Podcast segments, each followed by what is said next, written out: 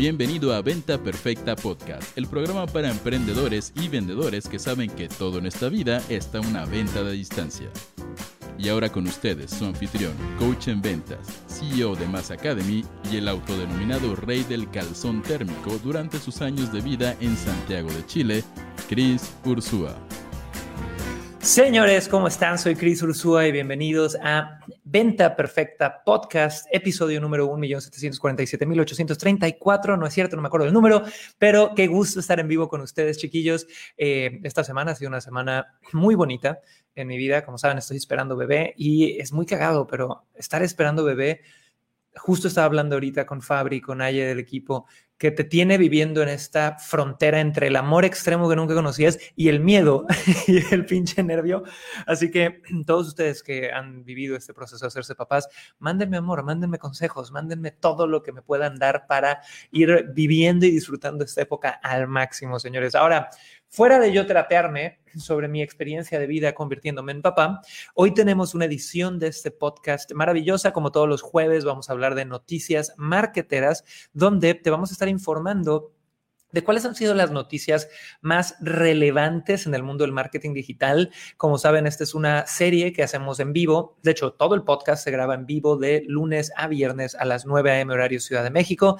Así que si quieres venir live y estar con nosotros de forma presencial, puedes siempre encontrarnos en Instagram, en Facebook, en LinkedIn, en TikTok, en ¿dónde más? En YouTube, en todos lados y eh, así participar un poquito. Y al mismo tiempo, si quieres subir, puedes estar en Clubhouse como mi querida Patty, Mauri, Mar, Joel, Carlos. Chicos, alcen la manita, me encantaría que subieran a comentar con nosotros y los subo porque aquí pueden participar y felices nosotros de compartir el micrófono con ustedes. Ahora, chicos, voy a presentarles a nuestra coanfitriona de cada 15 días, pero antes de eso quiero que hagan ruido en el chat. Por favor, salúdenme cómo amanecieron. Un mensajito por persona en el chat es la propina de este podcast a diario. Un corazoncito, una lluvia de interacciones para que el algoritmo diga, hey, en vez de ese meme de piolín o ese eh, post de hate en redes sociales, vamos a hacer que más gente vea este podcast. Así que chicos, en Instagram, en YouTube, dennos un corazoncito para arriba, un comentario, lo que sea, por favor, una bomba ahorita mismo y démosle la bienvenida a nuestra querida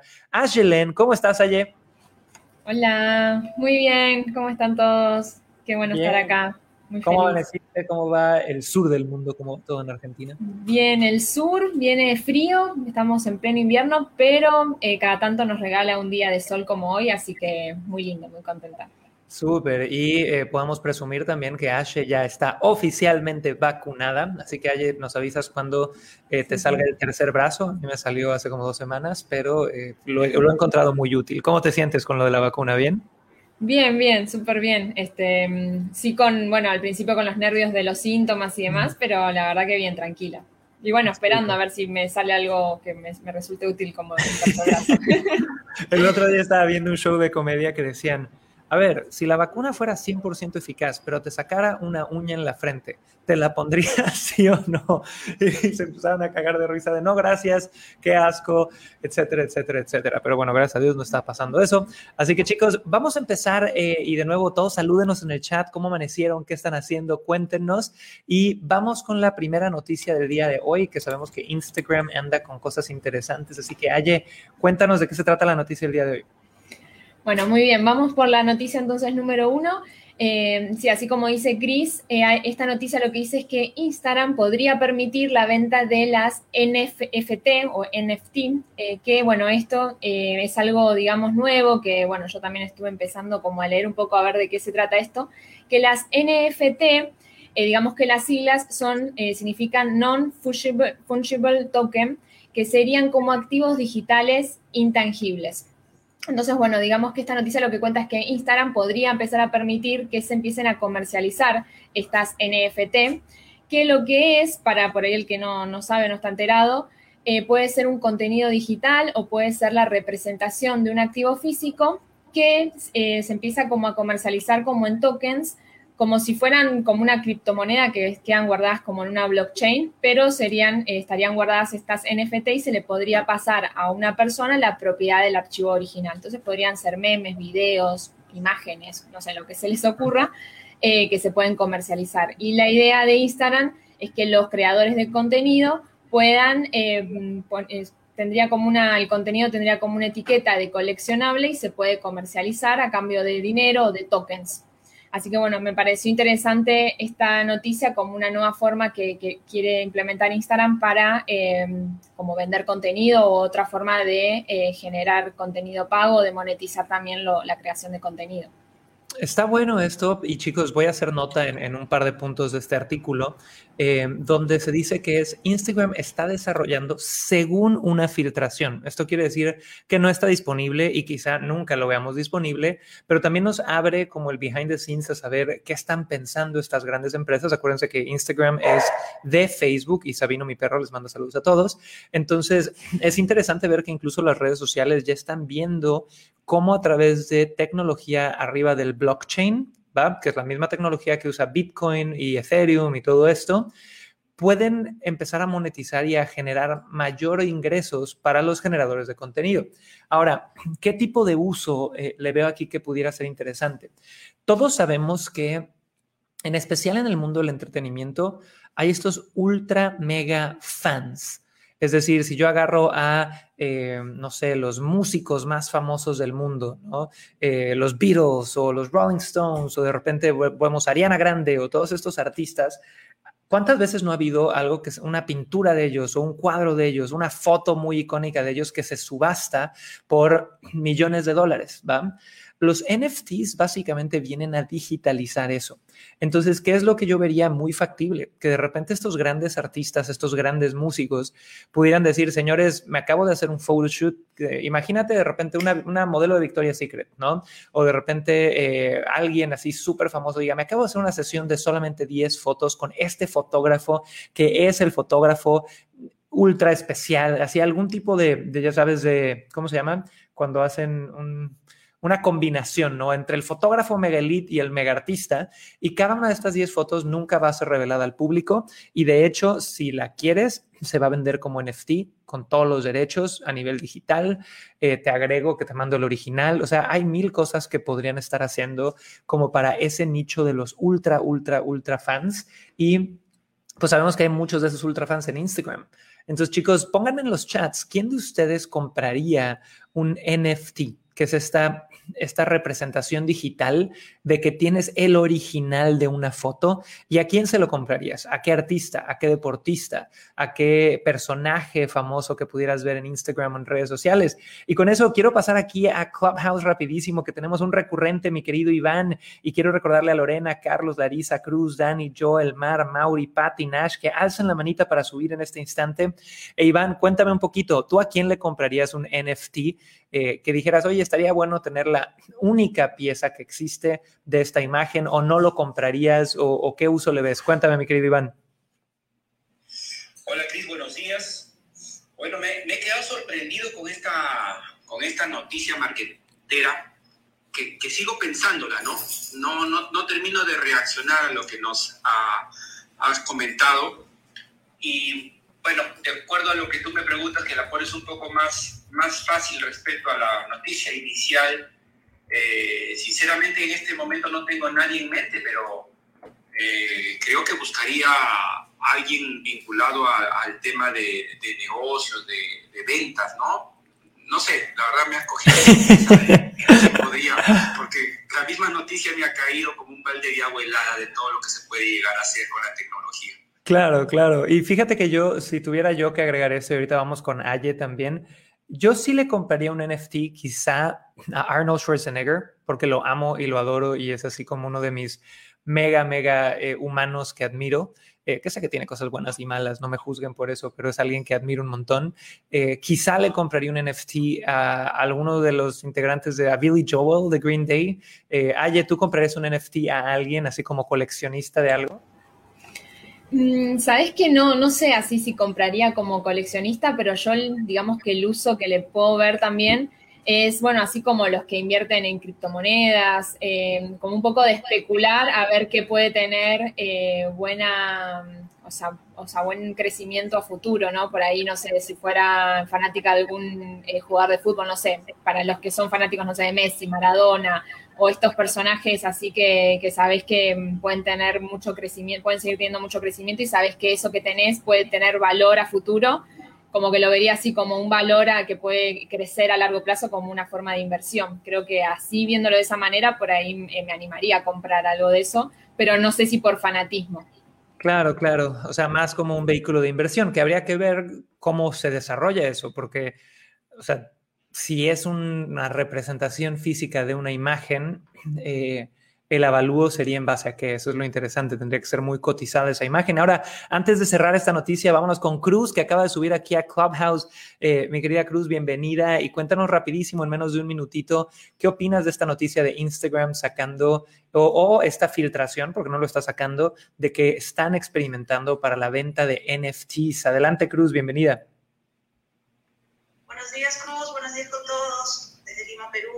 Eh, bueno, con respecto a eso, como que todavía mm, es, es, algo que recién está empezando, pero yo digo, ¿y qué pasa con, yo me dedico a las antigüedades, entonces, ¿qué pasa con esas piezas de arte? ¿Qué es lo que va a pasar más adelante si es que están empezando a hacer esa compra y venta eh, virtual, ¿no? Entonces es algo que todavía en mi cabecita no, hay un conflicto ahí, de que, como dicen ustedes, este, es como una forma de inversión, pero ¿qué tan qué tan inversión si es algo virtual, claro. comparando con alguna obra de arte física, ¿no? Que aquí viene lo interesante porque podemos ya meternos un tema filosófico de la definición de valor. Chicos, ustedes voltean a ver el dinero físico que tienes en tu cartera, tiene cierto valor. ¿Por qué? Porque todos los humanos estamos de acuerdo en que tiene ese valor si mañana nosotros decimos a la mierda con el dinero físico, va a dejar de tener valor. Es lo que ha pasado con Bitcoin. Bitcoin tiene valor porque hay seres humanos en ese instante diciendo que aquí hay un valor, hay una especulación de valor. Entonces, viene siendo lo mismo. Para que un NFT o el mercado de los NFTs genere un valor real para la gente, va a tener que haber una suficiente cantidad de gente adjudicando que hay un verdadero valor ahí. Entonces, para ponerlo un poquito más físico, lo que yo haría si compras uno de estos NFTs es que tienes un USB de los encriptados, de los que tienen códigos de seguridad, y lo guardas ahí si fuera una pieza sumamente valiosa. Y si quieren ponerse incluso más práctico con esta tecnología de, de hologramas que hay hoy por hoy, ¿qué pasaría si tu NFT lo pusieras como si fuera un cuadro en la pared a partir de tecnología de hologramas. Chicos, ya estamos en el pinche futuro, nada más falta ir eh, adoptándolo y son cosas que son bien interesantes de platicar. Pero bueno, entonces pónganme todos en los chats en este momento, chicos, ¿qué opinan de esta primera noticia? ¿Comprarían un NFT? ¿No comprarían un NFT? ¿No tienes la menor pinche idea de qué es un NFT?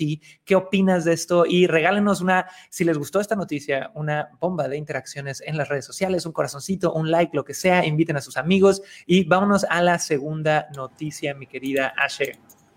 Bien, entonces eh, les cuento la, noticia número dos, que dice que Facebook estaría agregando insignias de experto en los grupos. Entonces, bueno, em, como seguramente saben, eh, los grupos están teniendo como un auge muy fuerte para diferentes marcas, para creadores de contenido, este, para diferentes gurús, están utilizando mucho estos grupos para generar comunidades en relación a algún tema en específico, ¿no? pueden ser ventas, puede ser marketing o pueden ser muchas otras cosas. Eh, entonces, estos grupos, digamos que Facebook se está dando cuenta que tienen, que se están generando comunidades interesantes y hay mucha interacción en los grupos. Entonces, lo que está agregando es, digamos, funciones para que los administradores de los grupos puedan eh, nombrar a diferentes personas como expertos y a estas personas poder subirlas a, digamos, a, digamos, videos en vivo o ahora que están también eh, saliendo las salas de audio en Facebook. Entonces, poder subir a estos expertos que ya, digamos, la comunidad va a saber que son expertos en un tema y que estén identificados dentro de los grupos, porque bueno, también en los grupos se puede ver que hay mucho spam o gente, digamos, haciendo hate, entonces poder identificar a estas personas que sí son expertos y que quieren aportar valor a la comunidad, está bueno como una nueva herramienta que, van a tener los grupos. Y también Facebook lo que quiere incorporar para los grupos es que los eh, que tengan fanpage puedan a sus seguidores invitarlos a los grupos, que eso todavía eh, no, no, está disponible, entonces van a tener la posibilidad de eh, poder invitar directo a sus seguidores a que vayan a, a, esta comunidad. Y eso también es otra forma para las marcas de poder como eh, jalar a la gente que tienen en su, en su fanpage, llevarla a determinado grupo. Y eso también está interesante para los que aprovechan, digamos, la dinámica de los grupos para generar contenido. Súper, Aye. Ahora, chicos, aquí vienen un par de estadísticas interesantes que les comparto. Ustedes saben que después de la pandemia, el nivel, o sea, hubo métricas que se desplazaron increíblemente. Primero que nada, Facebook llegó casi a 3 billones de usuarios conectados activos al mes, 2.8 para ser exactos, ¿va? Pero acaban de revelar que de esos 2.8 tienen 1.8 que están dentro de grupos. Entonces hay 1.800 millones de usuarios de Facebook activos en grupos todos los meses, ¿va? Y dicen que de ese 1.8 billones de usuarios de grupos, hay 200 millones que dicen que se identifican como que están en grupos muy importantes. ¿Qué quiere decir esto? Que los grupos son una parte fundamental de la experiencia que tienen como usuarios, ¿va?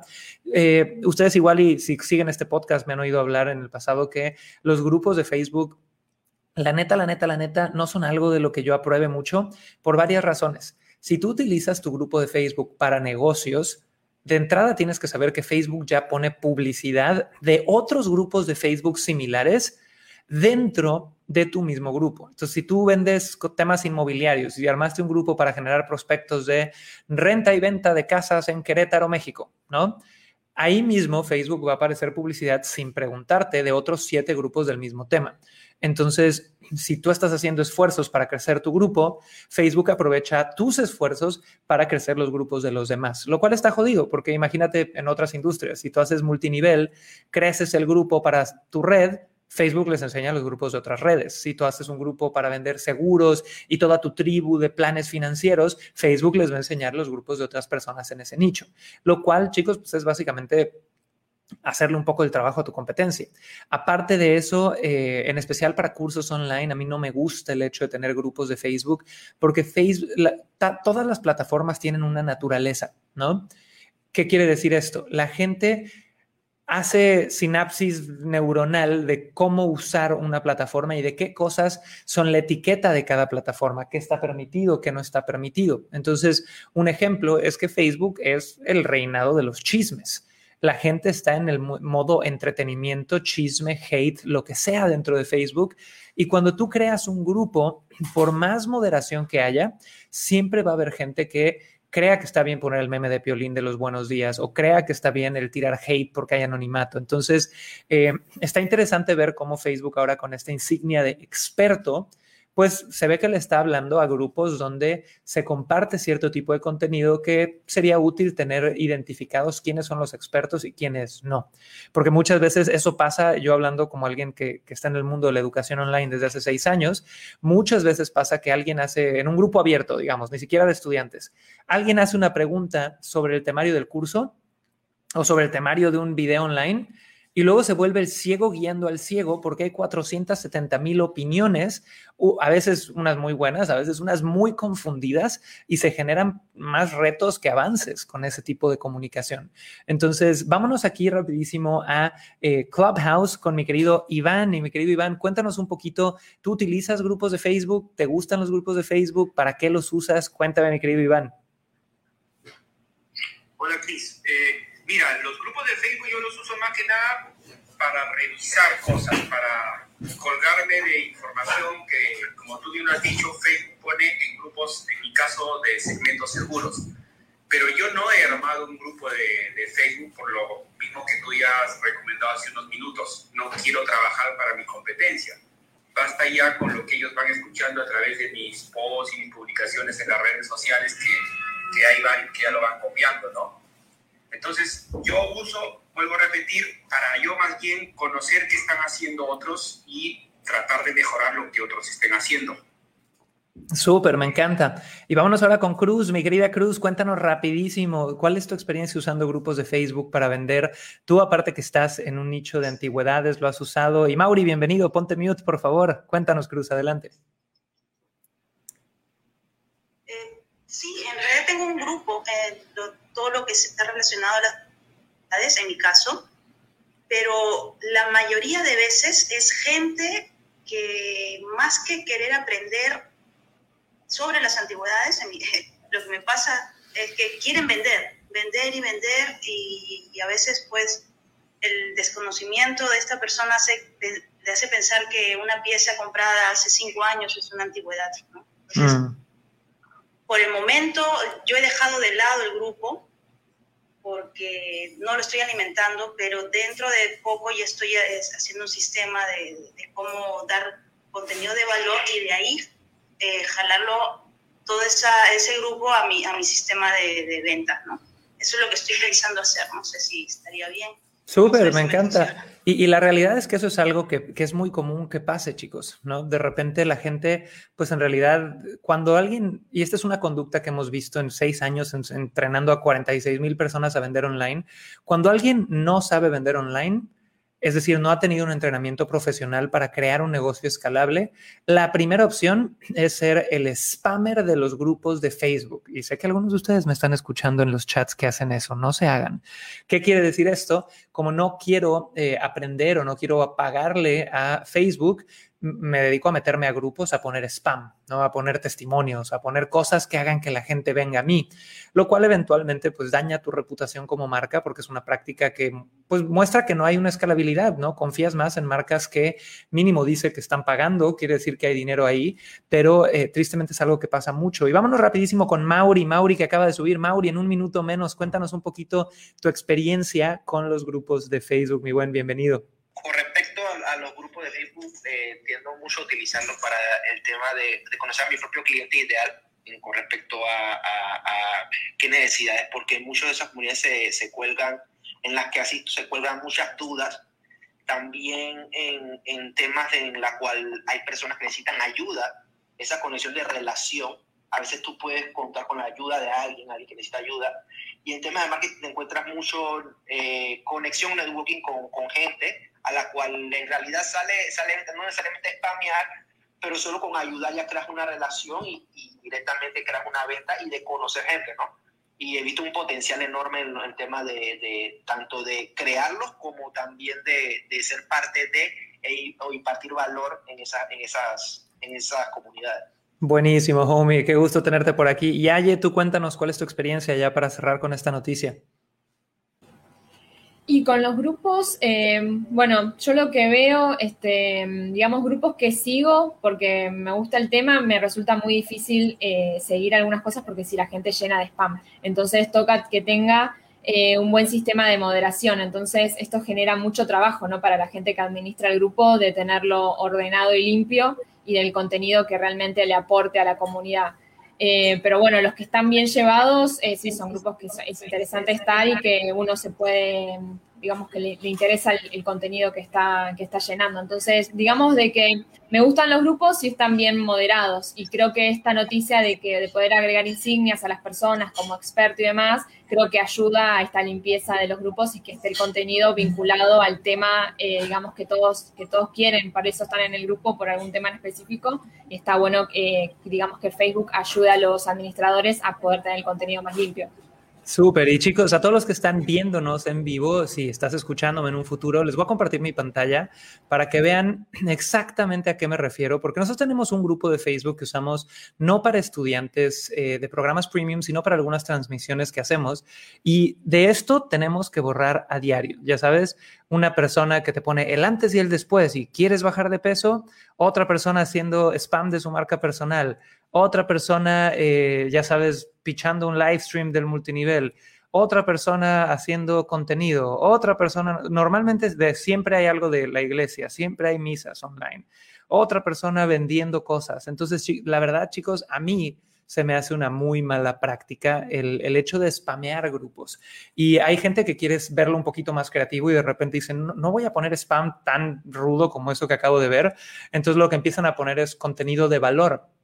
Pero para que sepan el futuro de eso, ese contenido de valor muchas veces lo hacen tan con el colmillo afuera de que lo que quieren son prospectos, que les doy un ejemplo del mercado americano. Hay un par de grupos de marqueteros en el mercado americano que ya hacen broma de ese, o sea, ya se burlan de ese estilo, porque hay un típico formato que te ponen la historia, la historia así de, no, es que yo pensé que no podía, entonces escribo esto para motivarlos, porque yo logré esto y esto, y tú puedes también, y no sé quién. Y la verdad es que todo el mundo ya reconoce eso a leguas. Entonces, eh, sería importante en el mercado hispano no saturar eso y aprender de los errores que están teniendo otros mercados. Y lo que les he dicho siempre, chicos, si metes un dólar a Facebook y sabes sacar dos, tienes un negocio escalable de por vida para no depender de las migajas del algoritmo de Facebook. Así que un aplauso chicos para esta segunda noticia donde ya llevamos dos noticias. La primera es que hubo una filtración que dice que Instagram está testeando permitir la venta de NFTs, que es un tipo de podríamos decirlo, criptomoneda, donde se le asigna una representación única a imágenes, donde puedes tener una imagen única digital y tú ser dueña de ella y esto les da una evaluación interesante. La segunda noticia es que Facebook lanza actualizaciones a sus grupos, donde ahora puedes ponerle la insignia de experto a algún usuario. Y vámonos con la tercera noticia, pero antes, una lluvia de corazoncitos, señores, por favor, comentarios, saluden, ¿qué les pareció esta noticia? Cuéntenos un poquito y vamos contigo allá adelante. Bien, vamos entonces con la noticia número 3, que esta noticia es curiosa, dice que TikTok está probando su servicio de ofertas de empleo. Entonces, eh, bueno, eh, la noticia lo que está contando es que TikTok está inmerso en un programa piloto para ayudar a los usuarios a encontrar empleo y además también vincularlo con empresas. Entonces, bueno, digamos que sabemos que TikTok eh, arrancó muy fuerte en, una, en la generación que se llama la generación Z, que son los que nacieron, digamos, a fines de los 90, principios de los 2000, por lo que tengo entendido. Y entonces eh, creo que ahí hay como una, digamos, una gran oportunidad para estos chicos de, supongo que lo deben estar haciendo un poco tratando de encontrarle el dolor a esta generación. Y bueno, también lo que dice la noticia es que le está compitiendo a LinkedIn. Eh, y la, idea que tiene TikTok es, ya lo está probando eh, en Estados Unidos por lo que leí, lo que está haciendo es eh, generando como una, un sector, una web que no va a estar dentro de la aplicación de TikTok, sino que hay que salir, donde las empresas pueden publicar sus ofertas de empleo y las personas que quieren aplicar esas ofertas tienen que subir su currículum, pero en formato de video. Entonces, por eso es bastante interesante y curioso y creo que es una nueva forma de encontrar empleo. Y bueno, digamos que esta es la noticia eh, y por eso, bueno, me pareció curiosa para compartirlo, para que las empresas, digamos que tienen una nueva forma de eh, contratar personal y también las personas tienen una nueva forma de encontrar empleo. La neta, chicos, esta noticia de que TikTok saca una bolsa de trabajo, cuando la vi, dije, qué mamada. ¿Y, ¿Y por qué dije eso? Porque Estamos de acuerdo que el uso que el 99.9% de la gente le da a TikTok es un uso de entretenimiento, es un uso de el bailecito, el chistecito, el, relajarte mentalmente, el no pensar en nada, ¿va? Y cuando de repente ves la temática actual de TikTok, que es no pensar en nada, y luego le metes algo tan serio como oportunidades laborales, a mí me hizo shock al principio. Pero luego si ves que gran parte de la audiencia de TikTok es la generación Z, que es una audiencia que en su mayoría va a estar buscando trabajo en los siguientes 3, 5, 6 años, ¿va? Llego a la conclusión de que esto puede ser o uno de esos momentos en las empresas donde alguien en la pinche junta directiva dijo, tengo una gran idea, vamos a meter una bolsa de trabajo para los centennials que no sé qué, que quieran elaborar, y fue una pendejada, y fue lo peor que pudieron haber hecho, y se quedan con eso. O una cosa muy inteligente. La neta es que no sé qué opinan ustedes, yo no tengo mayor opinión, se me hace como una idea muy alejada del uso actual y la temática de la plataforma, pero que por el otro lado congenia un poquito con la etapa de la vida de la mayor cantidad de usuarios de la plataforma. Entonces, no, no sé cuál sea el gran beneficio para TikTok al diversificar sus esfuerzos en crear esto, eh, pero pues, ok, literal no tengo mayor opinión que pues chido TikTok y ojalá te vaya bien con eso. Lo veo como, se me hace como de esas adivinanzas de, oye, eh, no sé, si somos TikTok, tenemos centennials, ¿qué otras cosas están haciendo los centennials para diversificar? Que si les llega a ir bien, igual y van a estar sacando otra empresa a partir de ahí. O sea, creo que es un plan como muy a largo plazo. No, no sé qué opinas, Ay, ¿A ti te, te genera congruencia esto o cómo lo ves? ¿Hay algo que no estoy viendo yo quizá? Sí, eh, yo lo que veo es que esta generación me parece que está en búsqueda de nuevas formas de generar ingresos. Entonces me parece que TikTok también eh, trae esto, ¿no? De una nueva forma de tener viralidad y, por ahí conectarse con marcas. Y me parece que si estas marcas que empiezan a publicar ofertas de empleo, empiezan a publicar ofertas que sean interesantes para esta generación, que, que salgan un poco de lo normal y de lo, digamos, del trabajo estándar, creo que ahí sí puede haber una gran oportunidad para que estos chicos empiecen a interesar en decir, bueno, subo mi currículum porque esta empresa me está ofreciendo otra cosa diferente a lo que están ofreciendo todas las empresas allá afuera. Creo que por ahí sí le veo que, puede tener una salida para estos chicos que, están buscando otra alternativa, otra cosa diferente a lo que, a lo que, nos, a lo que ofrece el mundo y el trabajo tradicional. Está interesante y vámonos con un par de opiniones rápidas aquí, chicos. Voy a pasar primero Mauri, luego Cruz, luego Iván y cuéntenos en 30 segundos, un minutito, qué opinan sobre esta noticia de TikTok sacando bolsa de trabajo. Adelante, mi querido Mauri, cuéntanos. Ok, eh, yo a mi punto de vista creo que más que todo es un tema de, experimentación por parte de la plataforma, a ver qué tal le va. Otra cosa que veo a muy personal de que eh, con el tiempo hay generaciones como que se casan con una red social y lo se puede ver que a ciertas edades hay, hay generaciones que usan un tipo de red, de red social, otras no. Hoy en día son gente joven que usa TikTok, pero esa gente joven evoluciona en edad y en necesidades, pero se queda en la plataforma y esa plataforma tiene que evolucionar con la necesidad de esas generaciones y por eso pienso yo que también están experimentando eso.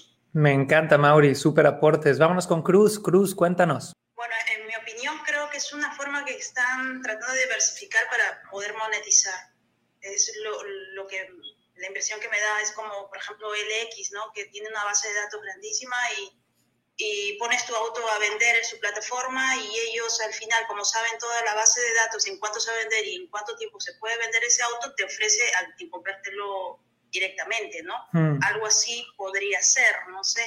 Que también no lo duden, chicos, de repente, si yo soy una empresa que está creciendo por los miles de miles de miles de personas, y tengo acceso a esa información, armar mi propia bolsa de, trabajo para yo llenar mis vacantes y aparte hacer dinero al mismo tiempo, pues es una forma de pues, entrepreneurship, como hacer una mini, microempresa dentro de tu empresa que puede ser interesante. Y vámonos con una última opinión de Iván. Cuéntanos, mi estimado.